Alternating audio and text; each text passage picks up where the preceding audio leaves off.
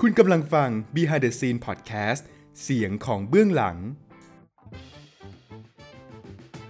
Politics in your everyday life เพราะการเมืองเป็นเรื่องของทุกคนกับชิสนุพงศ์นิธิวนา และนนทวัฒน์มะชัยครับ สวัสดีคุณผู้ฟังทุกท่านนะครับ ก็ยินดีต้อนรับสู่ Behind the Scene Podcast นะฮะ Politics in your everyday life ซึ่งวันนี้นะครับ ผมนนทวัฒน์มาชัยรับ หน้าที่เป็นผู้ดำเนินรายการเหมือนเดิมนะครับ แล้วก็วันนี้เรามีแขกรับเชิญพิเศษนะครับ คือคุณชิสนุพงศ์นิธิวนานะครับ สวัสดีครับ สวัสดีค่ะ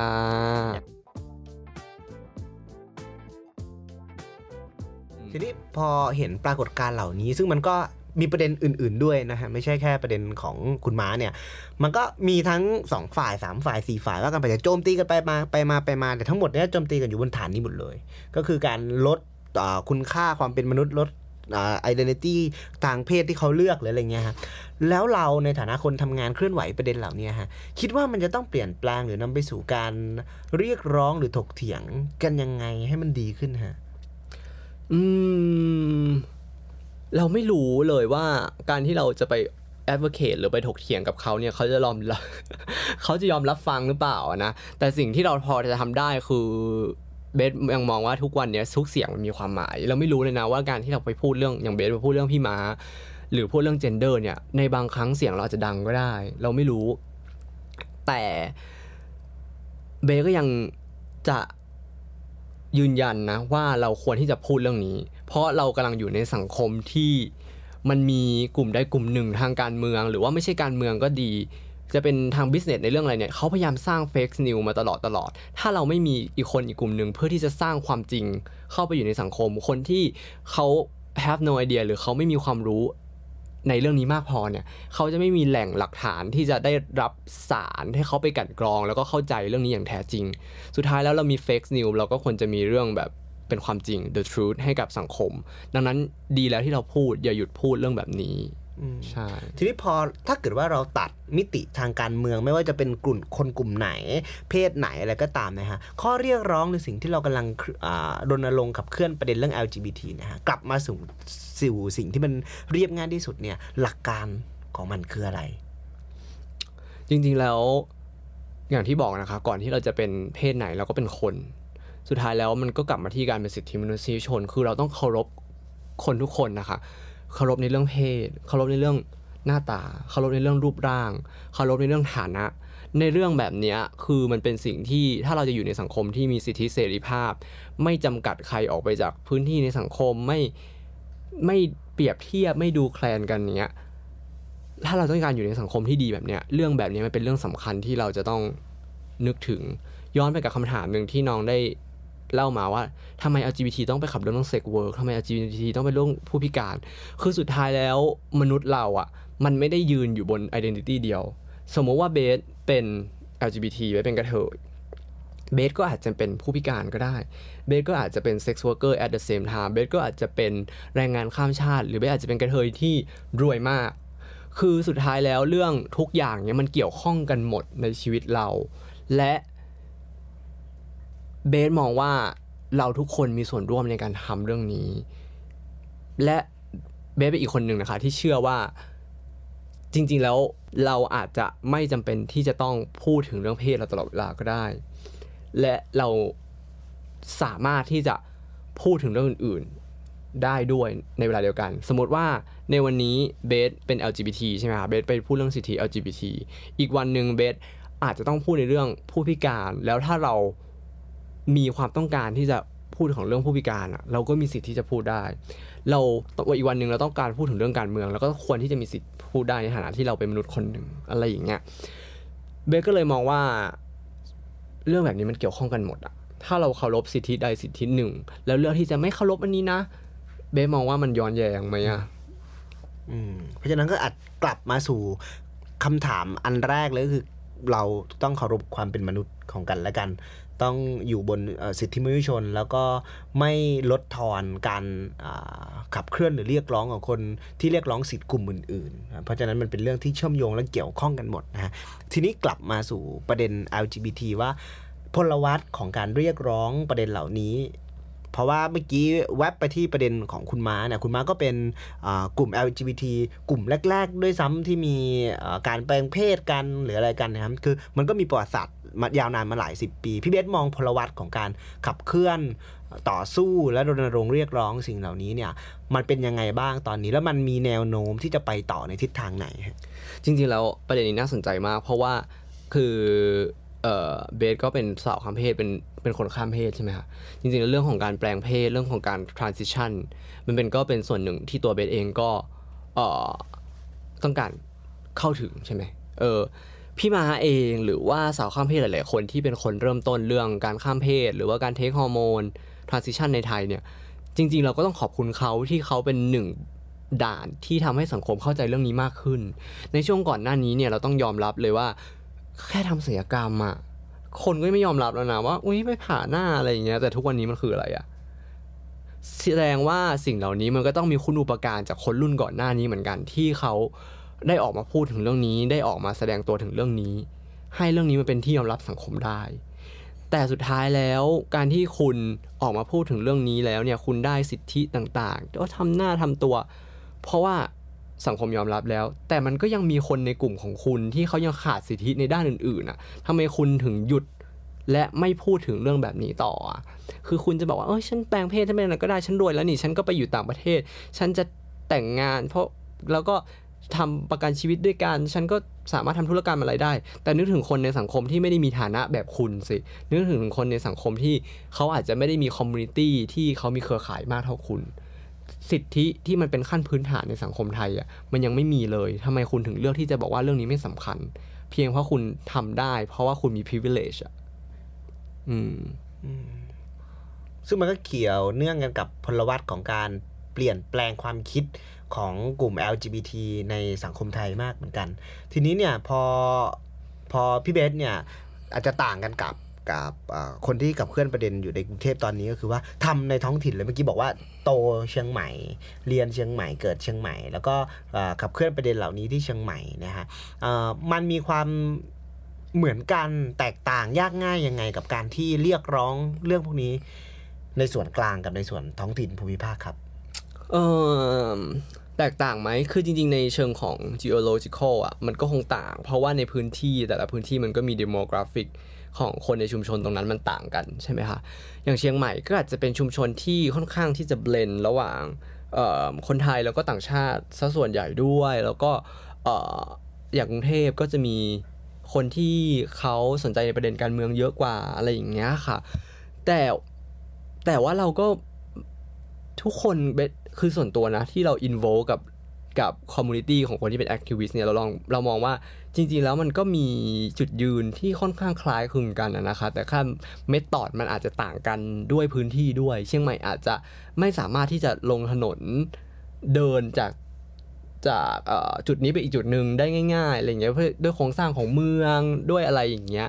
เราอาจจะต้องจัดในตัวมหาลัยจัดในพื้นที่ที่มันเป็นลานกว้างๆแต่อย่างในกรุงเทพเขาอาจจะมีประวัติศาสตร์ แล้วก็ วิวิธีการในการทำแบบนั้นได้มาตลอดอะไรอย่างเงี้ยค่ะ แต่สุดท้ายแล้วเรื่องของจุดยืนเราเนี่ยก็ค่อนข้างที่จะเหมือนกัน เราก็ยืนบนสิทธิมนุษยชน สิทธิเสรีภาพ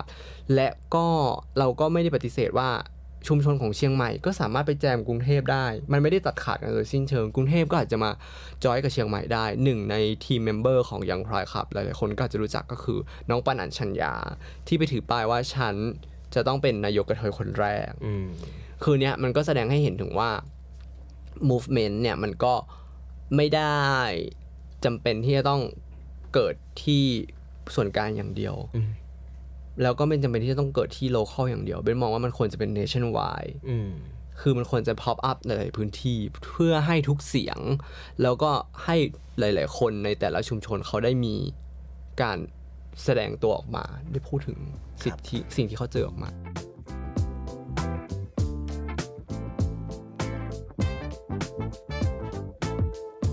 ทีนี้การอ่าเคลื่อนไหวทางการเมืองครั้งนี้เนี่ยบุคคลสำคัญกลุ่มหนึ่งที่เข้ามามีบทบาทก็คือน้องๆ มัธยมนะใช่ทีนี้อ่าน้องๆ มัธยมกับประเด็น LGBT เนี่ยมันเป็นยังไงบ้างครับตอนนี้ คือจริงๆ แล้วอะเดี๋ยวก่อนขอย้อนกลับไปเรื่องของอาส่วนกลางกับ local อ่าจริงๆ มันก็จะ relate กัน คือจริงๆ แล้วเนี่ยเอ่อเบสได้ไป observe นะคะเอ่อเบสไม่ได้ไปดูกลุ่มนักเรียนเลวที่กรุงเทพ แต่ได้มาดูกลุ่มน้องๆ แนวร่วม ขอโปรโมทให้น้องหน่อย แนวร่วมนักเรียนเพื่อประชาธิปไตย ถ้าผิดก็ลองไปเสิร์ชดูนะ แนวร่วมนักเรียนเชียงใหม่เออกลุ่มตอนนี้ก็เป็นนักเรียนไทย แต่ว่ามันก็จะมีกลุ่มหนึ่งที่เป็นแบบโลคอลของเชียงใหม่ด้วย ก็คือเราได้ไปดูแล้วรู้สึกว่าโอ้น้องมี มีความสามารถมาก คือจริง ๆ แล้ว เรา มันทำให้เรากลับย้อนคิดเลยนะว่าแบบเออ จริง ๆ แล้วเรื่องของความหลากหลายประเทศเรื่องสิทธิเนี่ยมันเป็น มันเป็นเรื่องที่ทุกคนเรียนรู้แล้วก็สามารถพูดได้อะมันไม่จำเป็นต้องเป็นคนที่แบบว่า โอ้ยฉันมีประสบการณ์ชีวิตมายาวนานอะไรอย่างเงี้ยคือผู้ใหญ่จะบอกว่า โอ้ยเด็กรุ่นนี้ต้องไม่เคยอาบน้ำมาเหมือนผู้ใหญ่อาบน้ำมาก่อนอาบน้ำร้อนมาก่อนเอลอยอาบน้ำร้อนมาก่อนคือเด็กเหมือนแบบคือเด็กทุกวันนี้ไม่ต้องอาบแล้วค่ะเหมือนจมอยู่ในน้ำร้อน จมอยู่ในกระทะทองแดงอะค่ะ คือน้องเขาพูดได้ดีมาก ไม่ต้องมีประสบการณ์ชีวิตแบบ 10 20 ปี คือเขาอาจจะแบบแค่ 18 19 ปี แต่เขาสามารถแบบ พูดได้แล้วสามารถมองได้แบบองค์รวมอะเออ สิ่งนี้มันเป็นสิ่งที่น่าสนใจแล้วก็สิ่งสำคัญที่เบสมองก็คือใน local กับส่วนกลางเนี่ยก็คือว่า local เราจะให้ความสำคัญเกี่ยวกับสิ่งที่เราเจอ โดยเฉพาะการกระจายอำนาจ การกระจายงบประมาณทำไมเชียงใหม่เราเลือกตั้งผู้ว่าไม่ได้สักทีอะเชียงใหม่มีคนกี่ล้านคนที่อยู่ในเมืองนี้ แล้วก็ทำไมตัว นักศึกษาหรือว่า movement ของเราเองเนี่ยบางทีเราก็โดนเบียดขับนะคะว่าเราอาจจะไม่สามารถเข้าถึงแหล่งทุนที่เขาโยงมาจากส่วนกลางอะไรเงี้ยคือคนเอ่อ NGO จากบางพื้นที่อาจจะไม่สามารถได้เงินที่เขาจะสามารถขับเคลื่อน community ของเขาในพื้นที่ได้ ดังนั้นเนี่ยเบนมองว่ามันเป็นสิ่งที่น่าสนใจมากที่เราให้พื้นที่กับคนใน local ให้พื้นที่กับน้องเยาวชน นักเรียนนักศึกษา แล้วก็อาจจะต่อต่อไปอีกอะเบสคิดว่า มันเป็นสิ่งที่สำคัญ สุดท้ายก็อย่าลืมท่อน้ำเลี้ยง ท่อน้ำเลี้ยงเป็นส่วนสำคัญในการขับเคลื่อนนะคะ ก็อย่างยังพายเองเราโชคดีมากที่เราได้แหล่งทุนที่เป็นแหล่งทุนต่างชาติเนาะแหล่งทุนใหญ่เข้ามาสนับสนุนหลาย ๆ ชุมชนที่เขาขับเคลื่อนด้วยตัวเองอะไรเงี้ยเบสมองว่ามันเป็นสิ่งสำคัญที่เราจะต้องช่วยเขา เพราะว่าอย่างนี้คือถ้าทุกคนเอาเงินไปลงที่กรุงเทพหมด สมมติเราอยากบริจาคเงินไปลงที่กรุงเทพหมด กลุ่มในเชียงใหม่ก็ไม่สามารถเติบโตได้นะอืมใช่ไหม เพราะฉะนั้นก็ต้องช่วยเหลือกันกระจายกระจาย ประเด็นเรื่องของเออส่วนส่วนกลางกับภูมิภาคก็มีเรื่องของการกระจายเอ่อเอ่อการสนับสนุนด้วยนะครับโอเค แล้วก็คำถามเมื่อกี้ที่แพรมๆมาไว้ว่า ประเด็น LGBT กับน้องๆ มัธยม ซึ่งเป็นกลุ่มคนอีกกลุ่มหนึ่งกลุ่มใหญ่มากๆ ที่ออกมาเคลื่อนไหวทางการเมืองครั้งนี้เนี่ยเท่าที่พี่เบิร์ดได้ได้คลุกคลีศึกษาไม่แน่ใจนะฮะว่าในในระดับไหนเนี่ยก็เห็นอะไรบ้างครับ เห็นอะไรบ้างอืมเมื่อกี้ได้บอกไปแล้วที่บอกว่าเห็นถึงความที่เขาสามารถพูดเรื่องนี้ได้โดยที่เขาไม่จำเป็นจะต้องแบบมีประสบการณ์ชีวิตสิบปียี่สิบปีเหมือนเหมือนเราต้องรออะไรอะไรอย่างเงี้ย กับอีกสิ่งหนึ่งที่เราเห็นเลยคือ เขาสามารถ build community ของเขาได้นะ คือเราอาจจะมองว่าเออนักเรียนนักศึกษาอาจจะไม่ได้แบบว่ามีการเคลื่อนย้ายทางพื้นที่หมายถึงว่า สมมติแบทอยู่โรงเรียนในเชียงใหม่ในอำเภอเมืองเขาก็สามารถคอนเนคกับเพื่อนที่อยู่สัมปตองได้เขาก็ยึดโยงกับชุมชนที่ลำพูนได้ เพื่อเพราะว่าเขาอาจจะมี community ในมือของเขาที่จะเป็น Twitter Telegram อะไรอย่างเงี้ยที่มันสามารถรวมคน ในรูปแบบใหม่ๆ จริงๆแล้วมันก็จะย้อนกลับไปที่คำว่า social movement นะเนาะคือจริงๆ ถ้ามองนิยามก่อนอันนี้คือ movement มันจะต้องเป็น movement ที่มัน ground base มากๆ ในการเจอกันมานั่งพูดคุยกันแต่เดี๋ยวนี้คือ movement มันสามารถทำได้ในหลายวิธีอะมันก็เลยทำให้ movement มันไม่จำเป็นจะต้องมาเอ่อ connect กันในการลงถนนอย่างเดียว แต่สามารถ connect กันด้วยวิธีการอื่น มันก็เป็นสิ่งที่น่าสนใจในทางการเมืองเหมือนกัน ที่มันมีการพัฒนาในรูปแบบนี้อะไรอย่างเงี้ยอืมน่าสนใจมากเลย ทีนี้ในแง่ของเออเมื่อกี้เราพูดกันถึงเรื่องเอ่อส่วนกลาง ส่วนภูมิภาค นักเรียนมัธยม นักศึกษาประชาชนอืมแบ่งกันเป็นอย่างนี้ แล้วถ้าเรามองอ่าแล้วถ้าถ้าเกิดคุยต่อว่าสังคมในโลกออนไลน์นะฮะมันช่วยหรือว่ามันเอ่อฉุดรั้งหรือว่ามันดีหรือมันไม่ไม่ดียังไงกับ การเคลื่อนไหวอ่าเรียกร้องเรื่องของประเด็น LGBT ครับ คือชุดลังเลยเหรอ ไม่รู้อะมันอาจจะไม่ฉุดลังก็ได้แต่ว่าผมตั้งไว้อย่างนี้ก่อนเอออืมคือจริง ๆแล้วว่า เราเบสเป็นคนแบบออ t ติมิสติกมากเลยนะ เรารู้สึกว่าการเออ โอเค พอพูดถึงก็เข้าใจละ คือจริงคือจริง ๆ แล้ว โอเค พอมันพอในการ พอในการจัดกิจกรรมที่มันต้องมีหลายๆอัตลักษณ์หลายๆคนเข้ามาร่วม มันทำให้แต่ละคนจะต้องพูดถึงในเรื่องของตัวเอง get feel ไหมแต่ในด้วยในเรื่องของ resource ในด้วยเรื่องของ time management ถ้าเราเป็นคนจัดงานเองเราจะรู้ว่าเราไม่สามารถให้พื้นที่กับทุก identity ได้ ในเวลาที่จำกัดใช่แค่นั้นใช่ไหมและเรื่องรีซอสก็เป็นเรื่องสำคัญนะว่าสมมติว่าเราอยากจะสนับสนุนมาก เราอยากสนับสนุนโอ้ยกลุ่มนี้กลุ่มนี้กลุ่มนี้กลุ่มนี้ แต่เราอาจจะไม่มีเงินมากพอที่จะสามารถสนับสนุนทุกกลุ่ม เข้าใจไหมเออเพราะฉะนั้นเนี่ยมันก็เป็นการเออเป็นอุปสรรคล้วกัน อาจจะไม่ใช่ถึงวิธีถึงขั้นที่ฉุดล้างเป็นอุปสรรคที่รัฐไทยเนี่ยมันให้ความสำคัญกับเรื่องนี้น้อยมาก จนทำให้ภาคประชาชนเองเนี่ยต้องออกมาสนับสนุนกันเอง ต้องมาช่วยเหลือกันเอง ซึ่งมันดีนะคะ แต่ จริง ๆ แล้วมันก็ควรจะมีอีกมือหนึ่งที่เข้ามาช่วย แต่ แต่ก็นั่นแหละ เราก็ยังมองเห็นว่ามันก็ยังเป็นเรื่องที่ดีที่เราจะให้ทุกกลุ่มอะมามามีเสียงในการ movement และเราก็ไม่เห็นด้วยด้วยว่าการที่เราจะต้องแบบเบียดขับใครออกไปทำไมพูดแล้วแบบว่ามีการพรีไฟเหมือนว่าหนังผีเออแล้วสังคมออนไลน์เข้ามามีบทบาทยังไงกับการเคลื่อนไหวเหล่านี้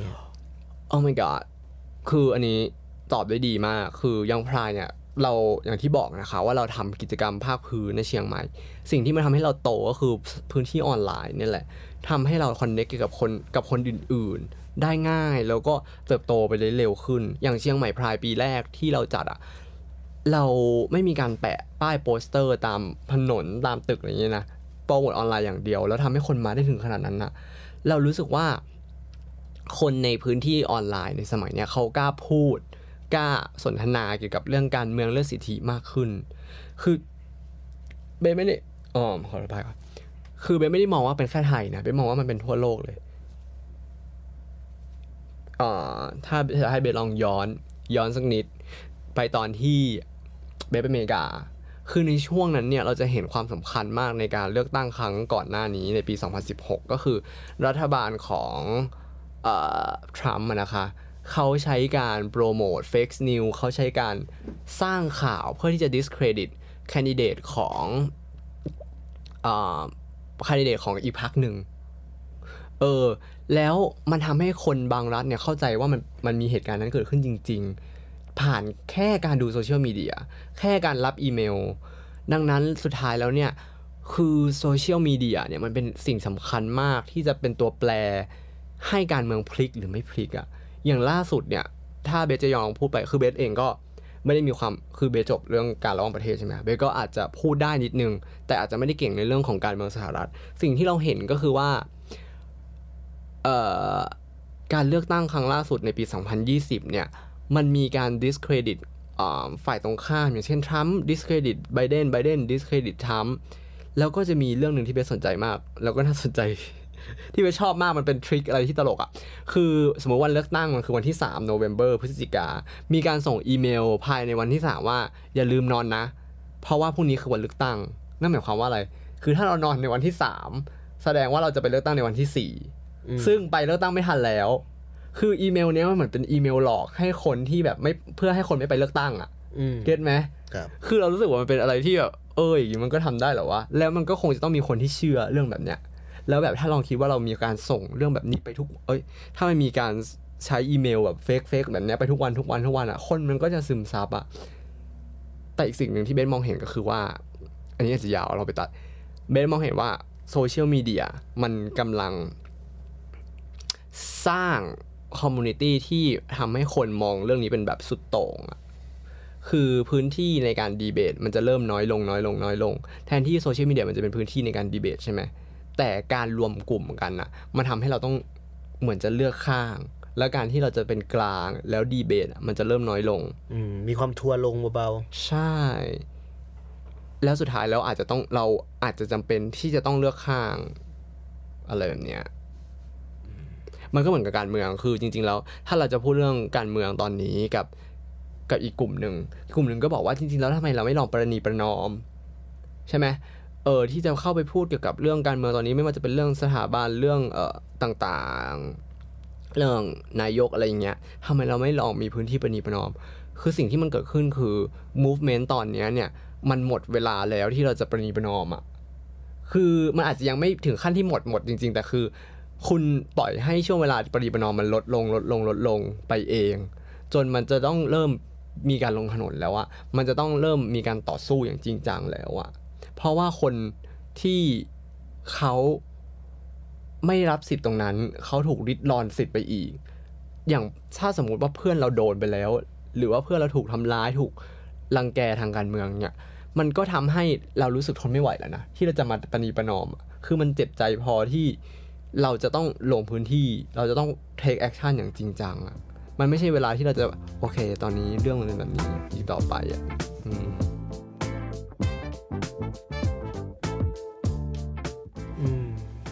เพราะฉะนั้นมันก็มีทั้งข้อดีและข้อเสียเนาะในการเคลื่อนไหวบนโลกโซเชียลมีเดียในแง่ดีมันก็เยอะแยะมากมายเลยในแง่เสียมันก็พอที่จะเห็นเห็นอยู่บ้าง ซึ่งอันนี้ก็กลับมาสู่สิ่งที่พี่เบสพูดมาตลอดว่ามันต้องคุยกัน แต่ว่าบางบางพื้นที่ก็อาจจะคุยกันไม่ได้หรือคุยกันได้ ทีนี้เราก็เลยอยากจะรู้ว่าามีเคสกรณีศึกษาบ้างไหมครับ ในแง่ของอาการที่หยิบประเด็น LGBT หรืออ่า identity ทางเพศอะไรก็ตามเนี่ย มาใช้ในการ discredit กันในในไทย เมื่อกี้เราพูดกันถึงในในอเมริกาบนออนบนโลกการเมือง แล้วถ้าในโลก LGBT ในการ discredit กันใหญ่ๆพอจะมีตัวอย่างไหมไม่มีก็ไม่เป็นไรนะ แต่ถ้ามีอยากอยากอยากชวนเล่าฟังกัน จริงๆแล้วไออันที่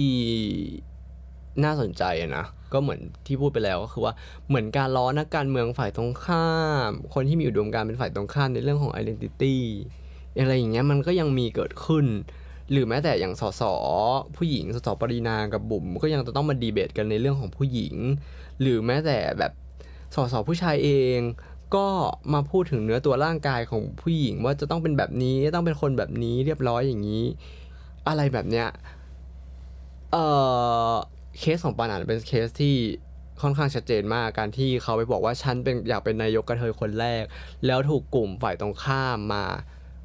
บูลลี่อะถึงขั้นที่แบบไม่ใช่บูลลี่แค่เรื่องเพศบูลลี่เรื่องหน้าตาบูลลี่เรื่องเรื่องรูปร่างอะไรอย่างเงี้ยซึ่งสุดท้ายแล้วถามว่า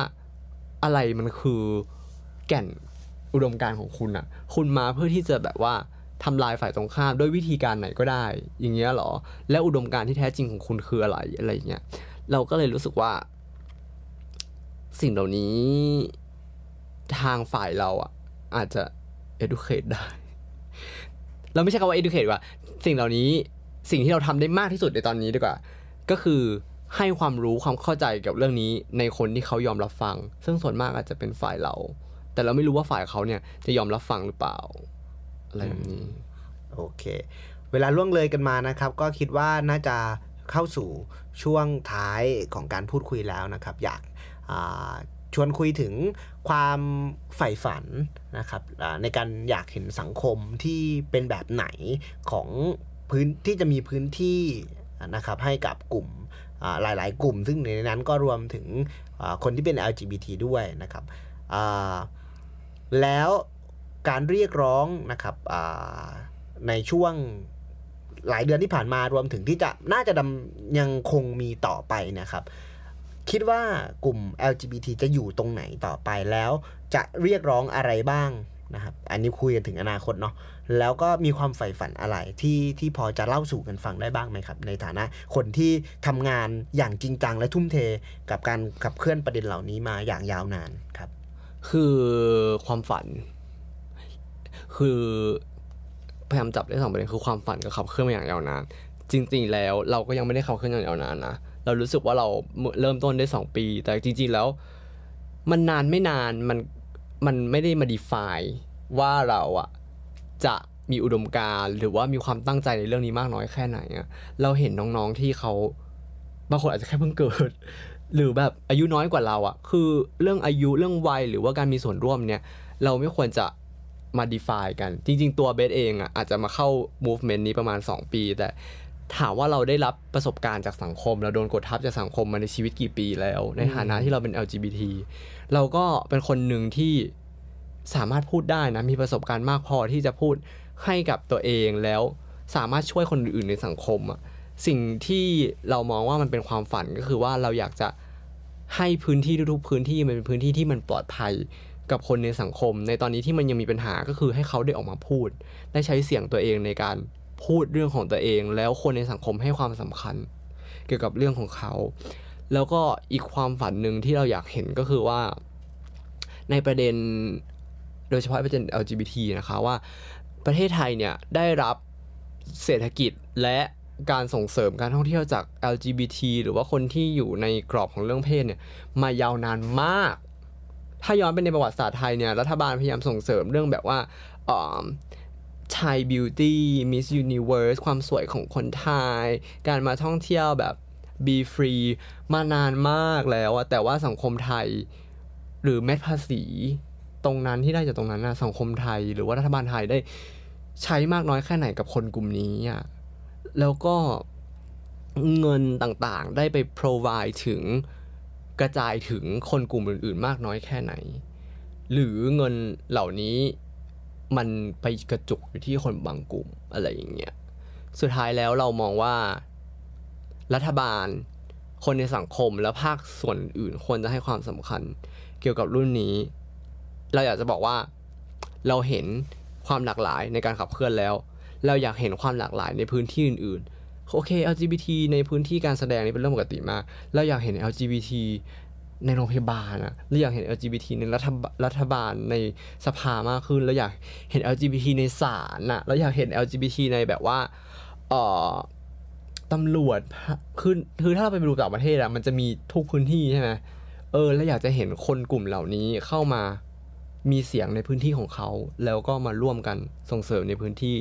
ที่เป็นของเราทุกคน อืม ครับผมทิ้งท้ายไว้อยากให้ฝากถึงงานที่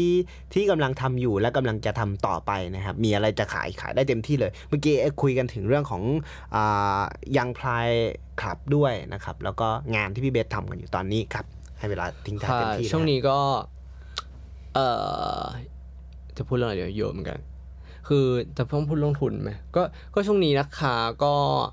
Young Pride Club โชคดีมากนะคะ ได้ได้เข้าร่วมอบรมกับบริษัท Facebook นะครับบริษัท ระดับโลกเนาะที่เขามีแพลตฟอร์มโซเชียลมีเดียยิ่งใหญ่เขาก็ได้ทำการอบรมเหมือนเลือก 13 คนที่เป็น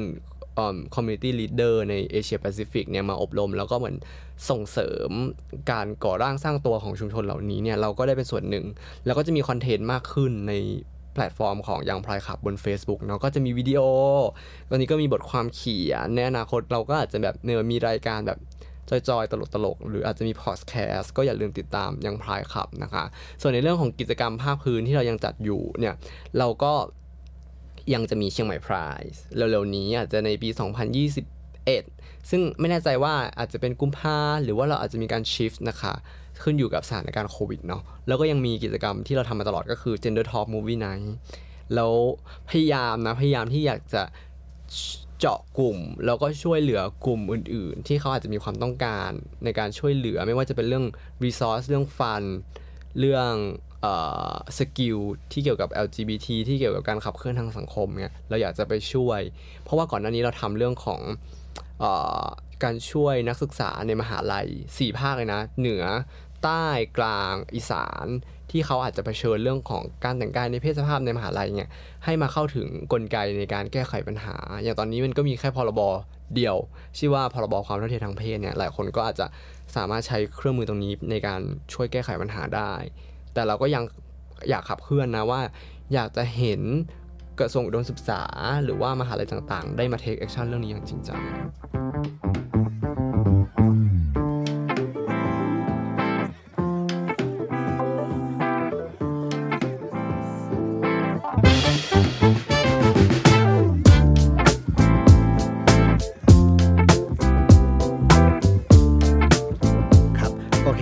วันนี้ก็สนุกสนานมากในการคุยได้ประเด็นที่จะต้องคิดกันต่อได้อีกเยอะแยะมากมายเลย แล้วก็หวังว่า